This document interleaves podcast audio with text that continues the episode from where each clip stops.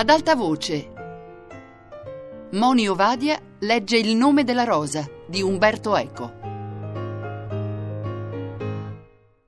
Sesto giorno mattutino, dove i principi sederunt e Malachia stramazza al suolo.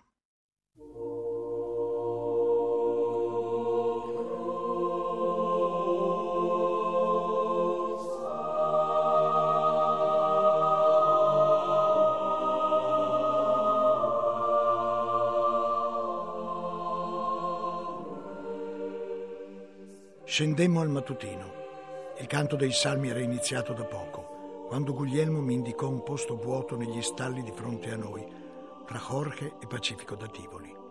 Era il posto di Malachia, che infatti sedeva sempre di fianco al cieco. Né eravamo gli unici a esserci accorti di quell'assenza.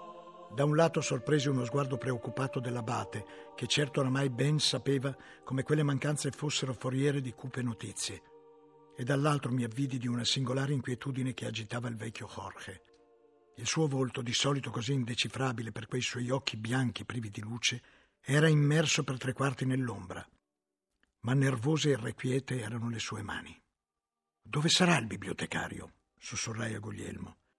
Malachia, rispose Guglielmo, era oramai l'unico ad avere nelle sue mani il libro. Se non è lui il colpevole dei delitti, allora potrebbe non conoscere i pericoli che quel libro comportava. Non c'era altro da dire, si doveva solo attendere e attendemmo. Noi, l'abate che continuava a fissare lo stallo vuoto, Jorge che non cessava di interrogare il buio con le mani. Quando si giunse alla fine dell'ufficio, l'abate ricordò ai monaci e ai novizi che occorreva prepararsi alla grande messa natalizia e che perciò, come d'uso, si sarebbe impiegato il tempo prima di laudi provando l'affiatamento dell'intera comunità nell'esecuzione di alcuni dei canti previsti per quella occasione. Quella schiera di uomini devoti era in effetti armonizzata come un solo corpo e una sola voce, e da un volgere lungo di anni si riconosceva unita come un'anima sola nel canto. L'abate invitò a intonare Sederunt. L'ostinato accanirsi delle voci ctonie non demordeva, come se la presenza minacciosa dei nemici, dei potenti che perseguitavano il popolo del Signore permanesse irrisolta, sino a che quel nettunico tumultuare di una sola nota parve vinto, o almeno convinto e avvinto dal giubilo alleluiatico di chi vi si opponeva, e si sciolse su di un maestoso e perfetto accordo e su un neuma resupino. Pronunciato con fatica quasi ottusa il sederunt, si innalzò nell'aria il principes in una grande e serafica calma. Non mi domandai più chi fossero i potenti che parlavano contro di me, di noi. Era scomparsa, dissolta, l'ombra di quel fantasma sedente e incombente. E altri fantasmi, credetti allora, si dissolsero a quel punto perché, riguardando lo stallo di Malachia, dopo che la mia attenzione era stata assorbita dal canto, vidi la figura del bibliotecario tra quella degli altri oranti, come se mai fosse mancato. Guardai Guglielmo e vidi una sfumatura di sollievo nei suoi occhi, la stessa che scorsi da lontano negli occhi dell'abate. Quanto a Jorge, aveva di nuovo teso le mani e, incontrando il corpo del suo vicino, le aveva prontamente ritratte, ma di lui non saprei dire quali sentimenti lo agitassero. I monaci e i novizi cantavano, ma l'ora era ancora notturna e malgrado squillassero le trombe della giubilazione, la caligine del sonno insidiava molti dei cantori, i quali, persi magari nell'emissione di una lunga nota, fiduciosi nell'onda stessa del cantico, a volte reclinavano il capo, tentati dalla sonnolenza. Allora i veglianti, anche in quel frangente, ne esploravano i volti col lume, a uno a uno, per ricondurli appunto alla veglia del corpo e dell'anima. Fu dunque per primo un vegliante che scorse Malachia ciondolare in modo strano, oscillare come se di colpo fosse ripiombato nelle nebbie cimmerie di un sonno che probabilmente quella notte non aveva dormito. Gli si appressò con la lampada, illuminandogli il volto e attirando così la mia attenzione. Il bibliotecario non reagì. Il vegliante lo toccò e quello cadde pesantemente in avanti. Il vegliante fece appena in tempo a sostenerlo prima che esso precipitasse. Il canto rallentò, le voci si spensero, ci fu un breve trambusto. Guglielmo era subito scattato dal suo posto e si era precipitato là, dove ormai Pacifico da Tivoli e il vegliante stavano distendendo per terra Malachia esanime. Li raggiungemmo quasi insieme all'abate e, alla luce della lampada, vedemmo il volto dell'infelice. Aprì la bocca, vidi agitarsi nella chiostra dei denti una lingua oramai nerastra. Guglielmo lo sollevò abbracciandogli le spalle. Con la mano gli terse un velo di sudore che gli lividiva la fronte. Malachia alzò una mano tremante, afferrò Guglielmo per il petto, traendone il viso sino quasi a toccare il suo, poi, fiocamente e raucamente, proferì alcune parole. Me lo aveva detto davvero aveva il potere di mille scorpioni. Chi te l'aveva detto? chiese Guglielmo. Chi? Malachia tentò ancora di parlare, poi fu sconvolto da un gran tremito e il capo gli ricadde all'indietro. Il volto perse ogni colore, ogni parvenza di vita. Era morto. Guglielmo si alzò, scorse accanto a sé l'abate e non gli disse verbo. Poi vide dietro l'abate Bernardo Gui. Signor Bernardo, chiese Guglielmo, chi ha ucciso costui? Se voi avete così ben trovato e custodito gli assassini. Non domandatelo a me, disse Bernardo. Non ho mai detto di avere assicurato alla giustizia tutti i malvagi che si aggirano per questa abbazia. Lo avrei fatto volentieri se avessi potuto. Guardò Guglielmo. Ma gli altri ora li lascio alla severità o alla eccessiva indulgenza del signor Abate, disse mentre l'abate impallidiva, tacendo, e si allontanò. In quel mentre udimmo come un pigolare, un singhiozzo chioccio. Era Jorge, chino sul suo inginocchiatoio, sostenuto da un monaco che doveva avergli descritto l'accaduto. Non finirà mai. Oh Signore, perdonaci tutti. Guglielmo si chinò ancora un momento sul cadavere, gli afferrò i polsi, volgendogli verso la luce i palmi delle mani i polpastrelli delle prime tre dita della mano destra erano scuri. Cosa pensate delle ultime parole di Malachia? chiesi al mio maestro. Le hai sentite? Gli scorpioni. La quinta tromba annuncia, tra l'altro, l'uscita delle locuste che tormenteranno gli uomini con un aculeo simile a scorpione. Lo sai, e Malachia ci ha fatto sapere che qualcuno glielo aveva preannunciato. La sesta tromba, dissi annuncia cavalli con teste di leoni, dalla cui bocca esce fumo e fuoco e zolfo, montati da uomini coperti di corazze color fuoco, giacinto e zolfo. Troppe cose. Ma il prossimo delitto potrebbe avvenire presso le stalle dei cavalli. Bisognerà tenerle d'occhio e prepariamoci al settimo squillo. Ancora due persone, dunque. Chi sono i candidati più probabili? Se l'obiettivo è il segreto del finisafrice, coloro che lo conoscono e a mia scienza esiste solo l'abate, a meno che la trama non sia ancora un'altra. Hai udito poco fa, si stava complottando per deporre l'abate, ma Linardo ha parlato al plurale. Bisognerà prevenire l'abate, dissi.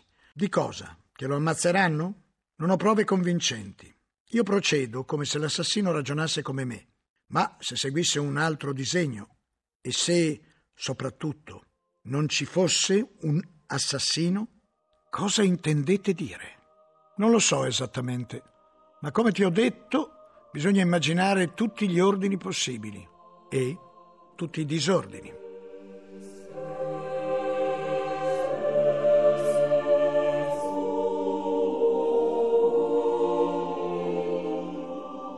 Sesto giorno prima, dove Nicola racconta tante cose, mentre si visita la cripta del tesoro.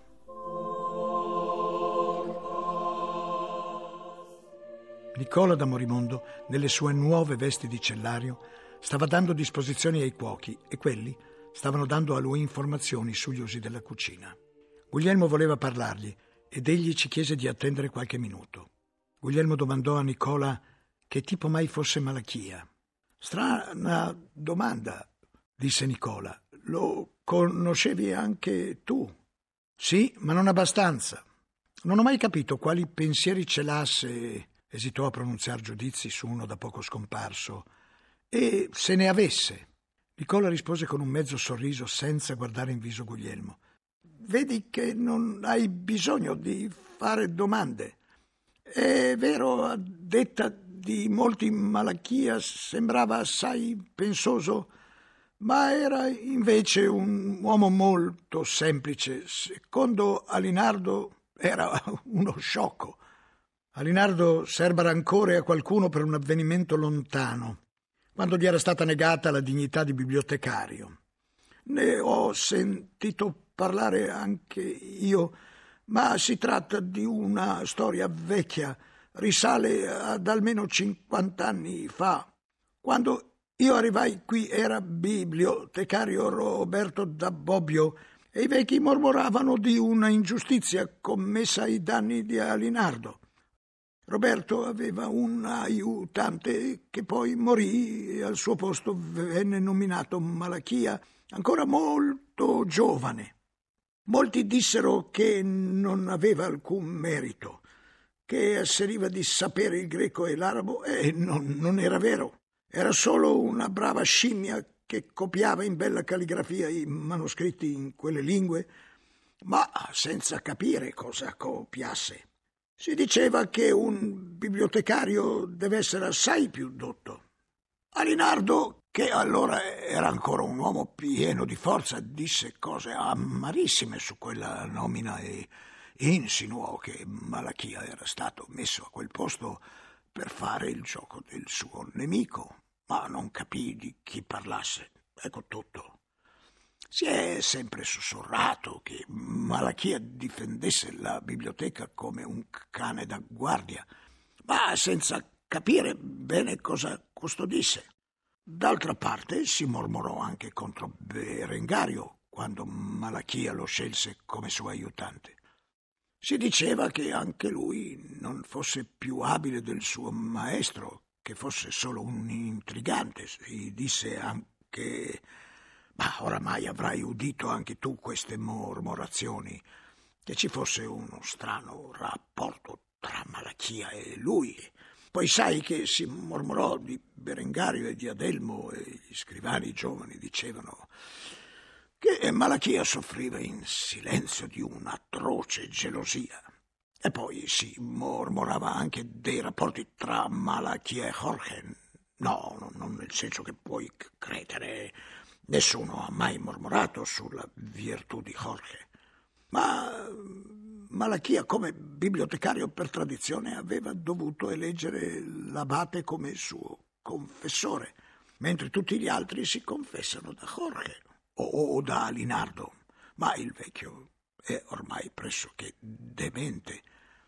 Ebbene, si diceva che, malgrado questo Malachia confabulava troppo spesso con Jorge come se l'abate dirigesse la sua anima, ma Jorge regolasse il suo corpo, i suoi gesti, il suo la- lavoro.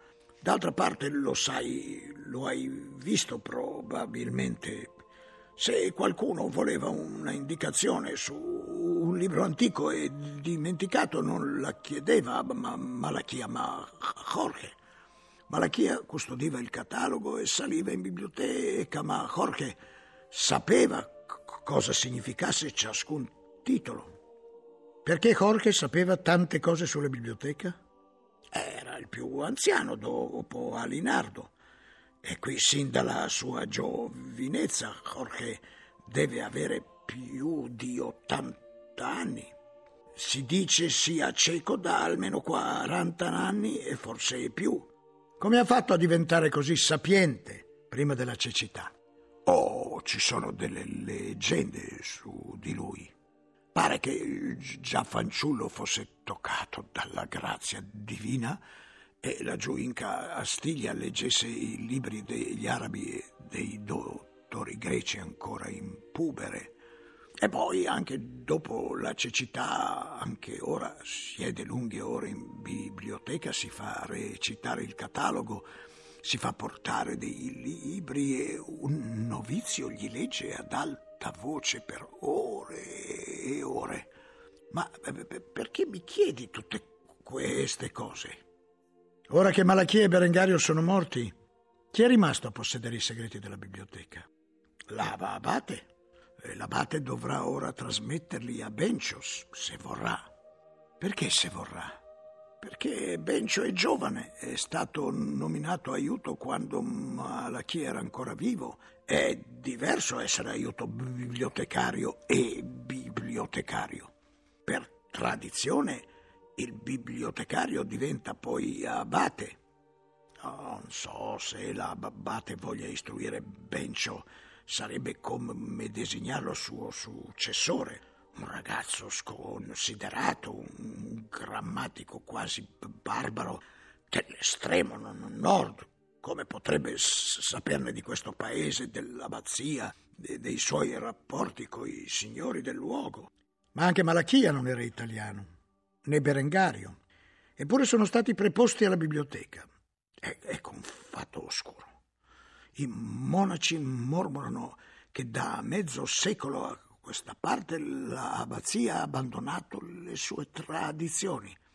Per questo più di 50 anni fa, forse prima, Alinardo aspirava alla dignità di bibliotecario. Il bibliotecario era stato sempre italiano. E poi, vedi... E qui Nicola esitò come se non volesse dire quello che stava per dire. Vedi Malachia e Berengario sono morti forse perché non diventassero abati. Si scosse e agitò la mano davanti al volto come per scacciare idee poco oneste. Poi si fece il segno della croce. Cosa sto di- dicendo mai? Vedi, in questo paese da molti anni avvengono cose vergognose anche nei monasteri, nella corte papale, nelle chiese, lotte per acquistare il potere, accuse d'eresia, per sottrarre a qualcuno una prebenda. Che, che brutto, che... io sto perdendo la fiducia nel genere umano, vedo complotti, congiure di palazzo dappertutto. Questo doveva ridursi anche questa abbazia, un nido di vipere, sorto per magia occulta in quella che era una teca di membra sante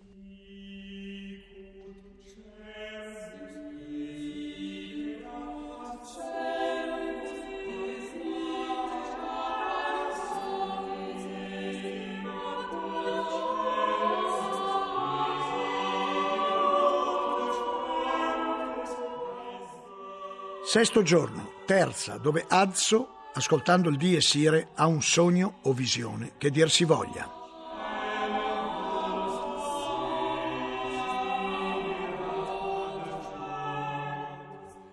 Guglielmo salutò Nicola e salì nello scriptorium.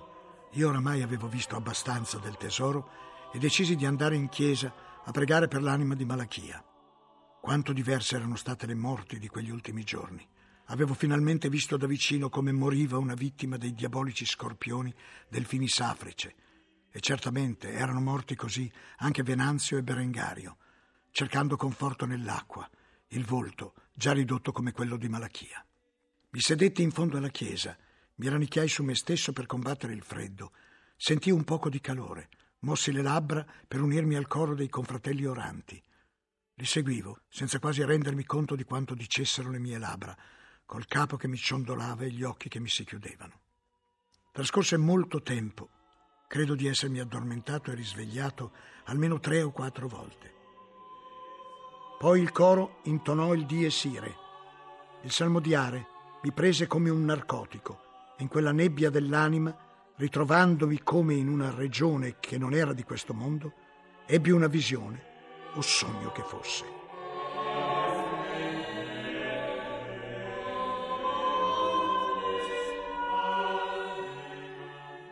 Non capivo se mi trovavo all'inferno o in un paradiso concepito come avrebbe potuto Salvatore, grondante di sughi e palpitante di salsicciotti, ma non ebbi tempo di chiedermi dove fossi, perché una torma di omiciattoli, di nanerottoli con la testa grande a forma di pentola, entrarono di corsa e, travolgendomi nel loro impeto, mi spinsero sulla soglia del refettorio, obbligandomi a entrare.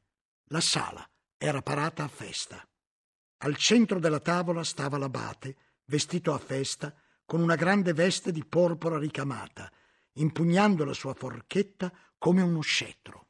Accanto a lui Jorge beveva da un gran boccale di vino e il cellario, vestito come Bernardo Gui, leggeva virtuosamente da un libro in forma di scorpione le vite dei santi e i brani del Vangelo, ma erano racconti che dicevano di Gesù che cegliava con l'Apostolo, ricordandogli che era una pietra e su quella pietra svergognata che rotolava per la pianura avrebbe fondato la sua chiesa, o il racconto di San Gerolamo che commentava la Bibbia dicendo che Dio voleva denudare le terga a Gerusalemme. E a ogni frase del cellario Jorge rideva picchiando il pugno sul tavolo e gridava Tu sarai il prossimo abate, ventre di Dio. Proprio così diceva, Dio mi perdoni. A quel punto l'abate gridò Traete, figli de puta! ed entrò nel refettorio un'altra composta schiera di personaggi sacri che riconobbi benissimo, austeramente e splendidamente abbigliati, e al centro della schiera stava uno assiso sul trono, che era nostro Signore. Ma era al tempo stesso Adamo, vestito con un manto porporino e un gran diadema rosso e bianco di rubini e perle a fermare il manto sulle spalle, in capo una corona simile a quella di una fanciulla, in mano una coppa più grande piena di sangue dei maiali. Il refettorio si affollava ora sempre più e tutti mangiavano a quattro palmenti. Giona portava in tavola delle zucche, Isaia dei legumi, Ezechiele delle more, Zaccheo dei fiori di sicomoro, Adamo dei limoni, Daniele dei lupini, Caino dei cardi, Eva dei fichi, Rachele delle mele, Anania delle prugne grosse come diamanti, Lia delle cipolle, Aronne delle olive, Giuseppe un uovo, Noè dell'uva, Simeone dei noccioli di pesche, mentre Gesù cantava il die sire e allegramente versava su tutti i cibi dell'aceto che spremeva da una piccola spugna che aveva preso dalla lancia di uno degli arcieri del re di Francia. Figli miei, pecorelle mie tutte, disse a quel punto l'abate, ormai ebro, non potete cenare così vestiti come pezzenti, venite, venite. E percuoteva il primo e il settimo dei quattro che fuoriuscivano deformi come spettri dal profondo dello specchio. Lo specchio andava in frantumi e ne precipitavano a terra, lungo le sale del labirinto, vesti multicolori incrostate di pietre, tutte lerce e stracciate. Gesù si pavoneggiava in una veste colombina e ridendo accusava Giuda di non sapere mai scherzare in Santa Letizia e a questo punto Jorge, toltosi i vitra ad legendum, accese un roveto ardente per cui Sara aveva portato la legna. Jefte l'aveva raccolta, Isacco l'aveva scaricata, Giuseppe l'aveva intagliata e mentre Giacobbe apriva il pozzo e Daniele si sedeva presso il lago, i servi portavano dell'acqua, Noè del vino, Agar un otre, Abramo un vitello che Raab legò a un palo mentre Gesù porgeva la fune ed Elia gli legava i piedi.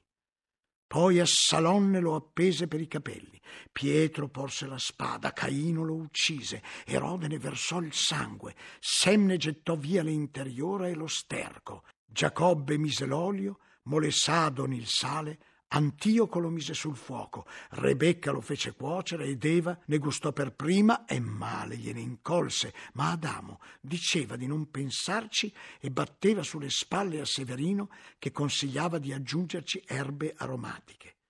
Quindi Gesù spezzò il pane, distribuì dei pesci, Giacobbe gridava perché Esaù gli aveva mangiato tutte le lenticchie, Isacco si stava divorando un capretto al forno e Giona una balena lessa e Gesù rimase digiuno per quaranta giorni e quaranta notti.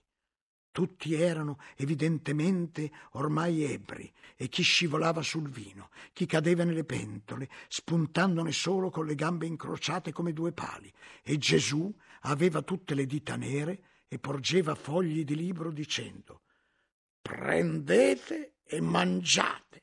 Questi sono gli enigmi di Sinfosio, tra cui quello del pesce, che è figlio di Dio e salvatore vostro. E tutti a bere. Dolcino si metteva a piangere e andava a posare il capo sulla spalla di Bernardo Gui, chiamandolo Papa Angelico. Ubertino lo consolava con un albero della vita, Michele da Cesena con una borsa d'oro, le Marie lo cospargevano di unguenti e Adamo lo convinceva ad addentare una mela appena colta. Fu allora che l'abate dette in escandescenze perché, diceva, lui aveva organizzato una così bella festa e nessuno gli donava nulla, e tutti fecero allora a gara per portargli doni e tesori. Ma l'abate si mise a gridare che, così facendo, cercavano di distrarre la sua attenzione e di fatto gli saccheggiavano la cripta del tesoro in cui ora tutti ci trovavamo e che era stato sottratto un libro preziosissimo che parlava degli scorpioni e delle sette trombe e chiamava gli arcieri del re di Francia perché frugassero tutti i sospetti. Il peggio accadde quando trovarono un gallo nero su una fanciulla nera e bellissima come un gatto dello stesso colore, e la chiamarono strega e pseudoapostolo, così che tutti si gettarono addosso a lei per punirla.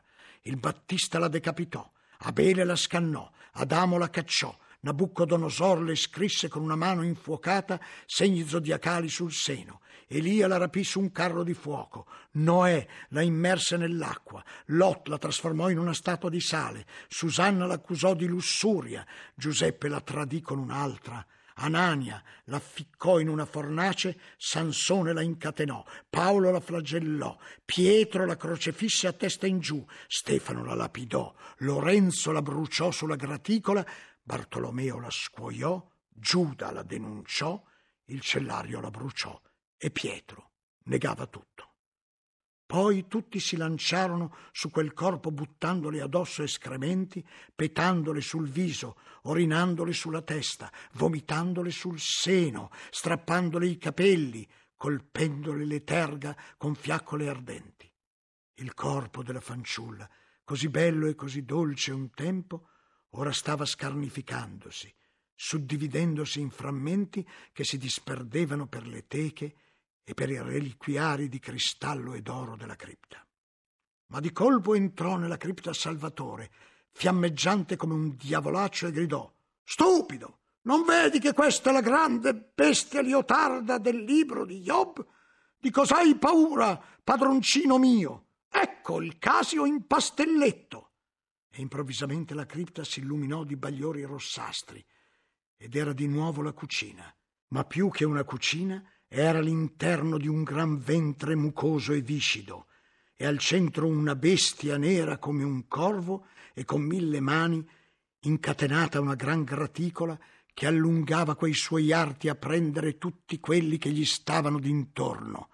E come il villano quando ha sete spreme il grappolo dell'uva, così quel bestione stringeva chi aveva catturato in tal modo che li rompeva tutti con le mani, a chi le gambe, a chi il capo, facendone poi una grande scorpacciata, ruttando un fuoco che pareva più puzzolente dello zolfo. Ma, mistero mirabilissimo, quella scena non mi incuteva più spavento e mi sorprendeva guardare con familiarità quel buon diavolo, così pensai, che al post tutto non era altro che Salvatore, perché ora del corpo umano mortale, dei suoi patimenti e della sua corruzione, sapevo tutto e non temevo più nulla.